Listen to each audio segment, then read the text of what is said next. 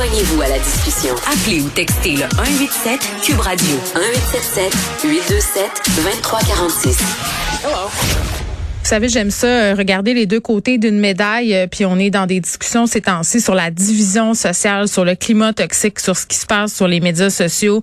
Même le premier ministre François Legault, là, en point de presse cette semaine, disait il faudrait tendre la main aux gens qui sont pas d'accord avec les mesures sanitaires. Qu'est-ce qu'on pourrait faire pour réparer tout ça? Et euh, beaucoup de ce qui a été publié, dit pendant les manifestations à Ottawa, mettait en lumière des affaires vraiment problématiques propos dangereux, violents, des drapeaux nazis, mais ce qui ressortait aussi au travers de tout ça par des intervenants à qui je parlais, c'était de dire attention, faut pas faire non plus une généralisation. Il y a des gens qui sont là, euh, qui manifestent parce qu'ils ont l'impression en ce moment qu'ils ont des raisons légitimes de le faire et c'est important de les entendre. Et c'est pour ça qu'aujourd'hui, j'ai décidé de donner la parole à l'un d'entre eux. Il s'appelle Bruno Cossette. Il était là à la manifestation d'Ottawa et il sera là en fin de semaine euh, à Québec. Bruno, salut. Euh, salut Geneviève, comment ça va? Bien, ça va bien. Merci euh, d'accepter euh, de nous parler. Écoute, ma, première question va être bien simple. Tu es allé à la manif d'Ottawa. Est-ce que tu avais déjà manifesté avant la pandémie, dans le passé? avant la pandémie, j'avais jamais manifesté de ma vie. La première manifestation que je suis allé faire, c'est à Montréal, suite à l'annonce de l'imposition du passeport vaccinal. Mm-hmm. Puis la deuxième, c'était à Ottawa en fin de semaine dernière. OK. Puis pourquoi tu as décidé d'aller manifester, euh, premièrement, contre le passeport vaccinal? Qu'est-ce qui t'a donné l'impulsion de, se dire, hey, moi, je sors de chez nous puis j'y vais, là? Ben, deux choses. La première, c'est que je comprends que c'est un incitatif pour euh, inciter les gens à aller se faire vacciner. Ça, j'ai mm-hmm. pas de trouble avec ça. Euh, par contre, ça divise. Puis, même vacciné, on n'est pas nécessairement d'accord avec le, passeport vaccinal. Mm. Mais une autre chose, c'est que les non vaccinés euh, ça leur prive de mouvement. Donc, on leur, on leur enlève la liberté de mouvement. Hmm. Mais ils ont encore accès euh, aux commerces qui sont essentiels. Oui, tout à fait. Tout à fait. Mais il y a eu plusieurs... Euh, il y a eu des discussions à savoir, ah, on ferme-tu l'épicerie aussi, on ferme-tu, puis ils se feront livrer, ces choses-là. Mm-hmm. Il y a eu des discussions là-dessus, mais le passeport vaccinal, c'est quelque chose, selon moi, que euh, ça n'a pas lieu d'être dans une société. Pour inciter les gens à aller se faire vacciner en mm. période de pandémie, j'ai pas de problème avec ça. Mais. Mais c'est ça. Est-ce que tu es un anti-vax, non? Non, non, non, du tout. Moi, j'en ai eu plein des vaccins. J'ai deux Pfizer dans le bras gauche. Je les ai eu euh, deux semaines à peu près euh, après que j'ai été éligible. J'ai 32 ans, fait que ça fait mm-hmm. déjà une couple de mois. Euh, J'étais allé prendre mes deux Pfizer dans le bras. Puis ça me tentait pas de me faire stigmatiser, de me faire écœurer. Moi, j'avais pas nécessairement peur, personnellement, de la COVID. Hmm. Euh, mais j'ai décidé d'y aller pour préserver ma liberté d'expression, pour pouvoir m'exprimer, parce que déjà, à ce moment-là, quand il est venu le tour d'aller me faire vacciner, il y avait déjà une division. Il y avait déjà euh, du mépris, de l'humiliation, de la stigmatisation sur la place publique de des centaines de milliers de Québécoises puis de Québécois. Hmm. Et moi, je suis plus capable de tolérer ça. Ben, il n'y en a pas tant que ça, euh, quand même, Bruno, là, qui veulent pas aller se faire vacciner. On parle de seulement 10% de la population. Ben non, mais c'est ça, c'est 10% ben, de la population euh, au Québec, c'est 850 000 personnes. Mm-hmm. bien sûr. Eh, tu vas pas la prendre, ta troisième dose, c'est ce que je comprends? Oui, non, je la prendrai pas. Pourquoi? Ben, le gouvernement m'a ignoré. Il a fait de la sourde d'oreille avec les jeunes comme nous. Puis euh, récemment, il y avait des sondages comme quoi que ah, les mesures sanitaires, les jeunes sont plus écœurés. Qu'est-ce qu'on entendait à réponse de ça? C'est des enfants rois. Hmm. Je pense qu'on s'est parlé suffisamment dans les dernières heures pour savoir que je suis pas un enfant roi. C'est que ça. C'est de l'insulte. C'est du. On se fait. J'ai l'impression qu'il me parle comme un enfant, le premier ministre, quand il est en point de presse j'ai l'impression vraiment de d'avoir une poignée dans le dos. Là, ça devient insultant, ça. Puis, comme je vous l'ai dit, moi, là, j'ai bâti des anticorps, j'ai eu mes deux Pfizer.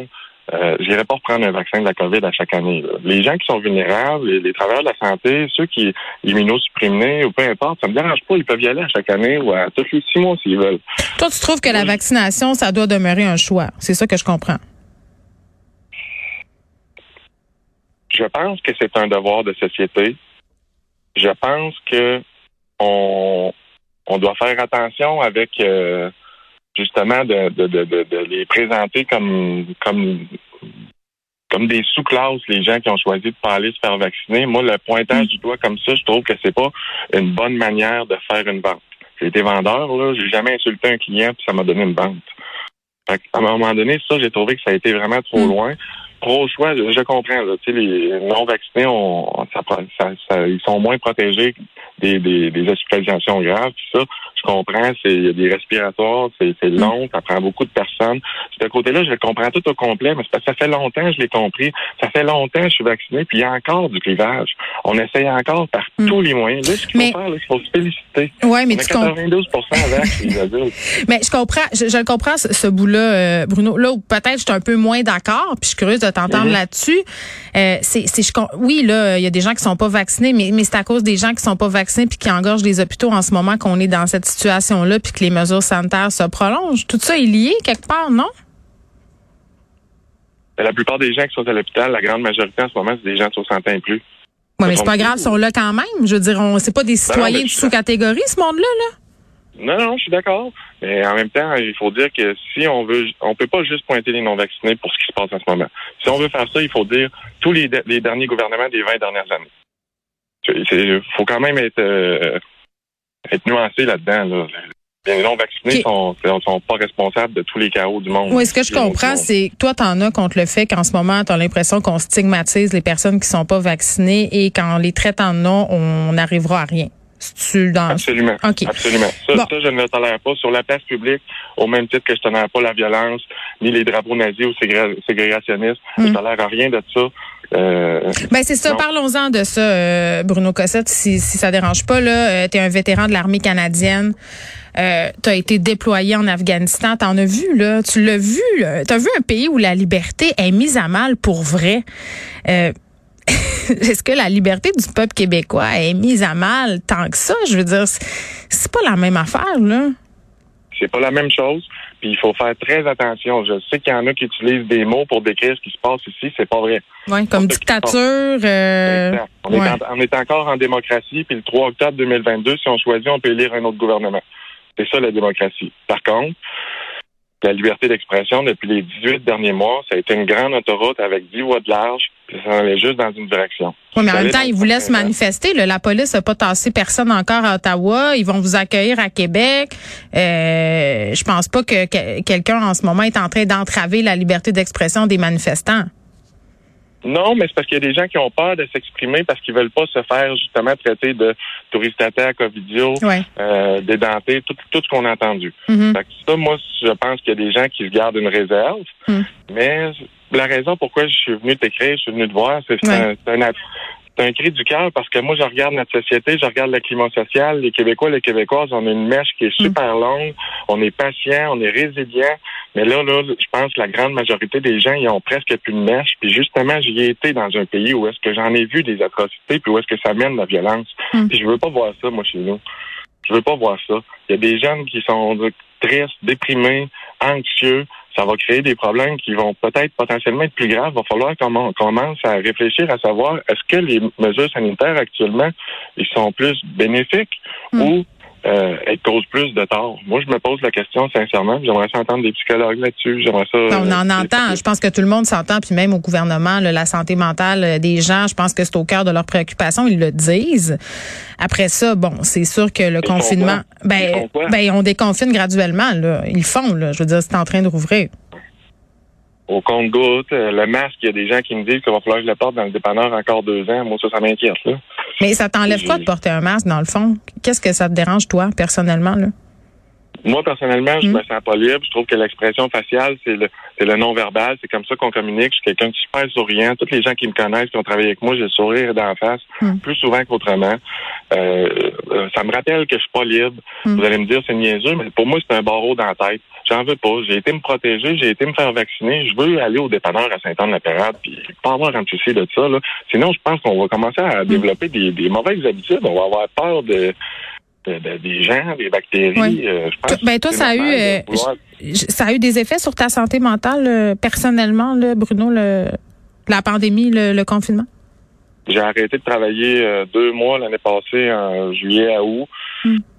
Euh, il a fallu que je me nuance régulièrement. D'ailleurs, euh, je remercie Jean-François Lisée et Thomas Mulcair quand je les écoute débattre respectueusement, même si je suis pas d'accord avec leurs idées. Ça me permet de me nuancer, Ouais. ça me permet de comprendre comment les, les politiciens prennent des décisions, puis que ça a un impact sur toutes les tout le monde dans la société. Tu sais, vraiment, il a fallu que je me nuance régulièrement. Puis moi, je me considère quelqu'un qui est pacifique dans la vie, puis qui est vraiment pro-paix, puis je, je suis pas quelqu'un de violent.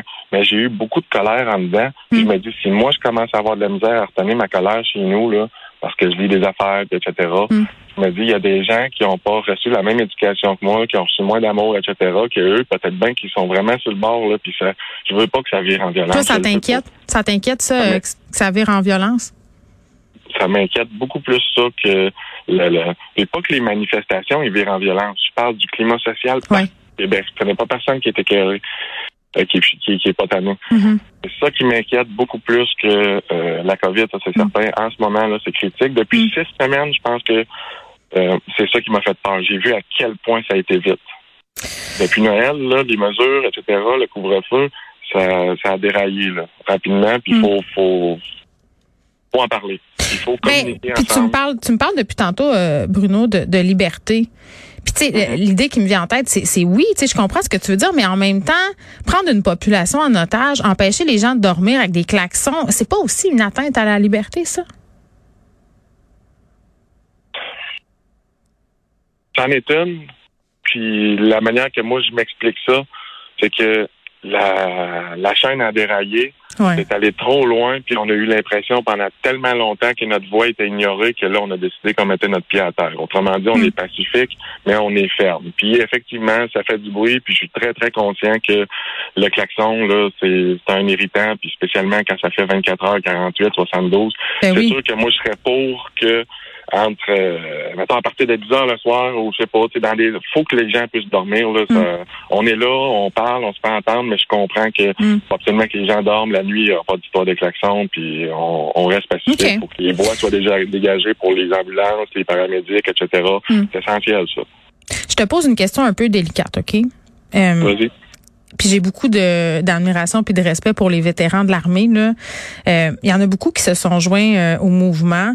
Il y a beaucoup de vétérans aussi qui sont dans des groupes euh, parfois un peu euh, extrémistes, disons ça comme ça là, dans des groupes comme l'ancienne meute par exemple, les soldats d'Odin. Euh, il y en a tout plein d'autres là. Euh, je parlais à David Morin cette semaine, qui est un spécialiste de la radicalisation, de l'extrémisme violent. Euh, sur la présence, on veut, euh, des groupes d'extrême droite dans ces mouvements, dans ces manifestations-là. On, on écoute un extrait, OK? eux, ils ont juste réussi à capitaliser sur euh, la pandémie, sur la gestion, sur la colère des gens, sur le désarroi des gens.